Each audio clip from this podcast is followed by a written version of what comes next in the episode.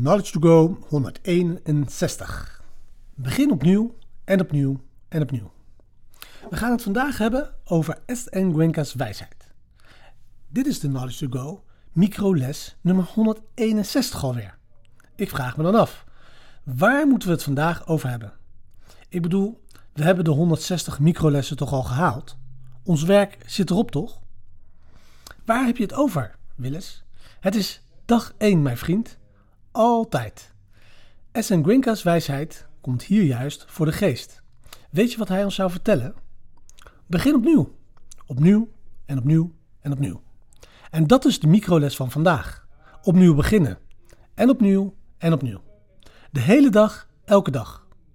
Omarm het feit dat we nooit zullen worden vrijgesproken.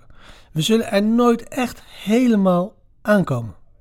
En de beste manier om van dit ene kostbare leven van ons te genieten, is door te zien hoe aanwezig we kunnen zijn. Terwijl we er judaimonisch naar streven om de kloof te dichten tussen wie we kunnen zijn en wie we eigenlijk zijn. En deze. En ja, dus deze ook. Laten we opnieuw beginnen.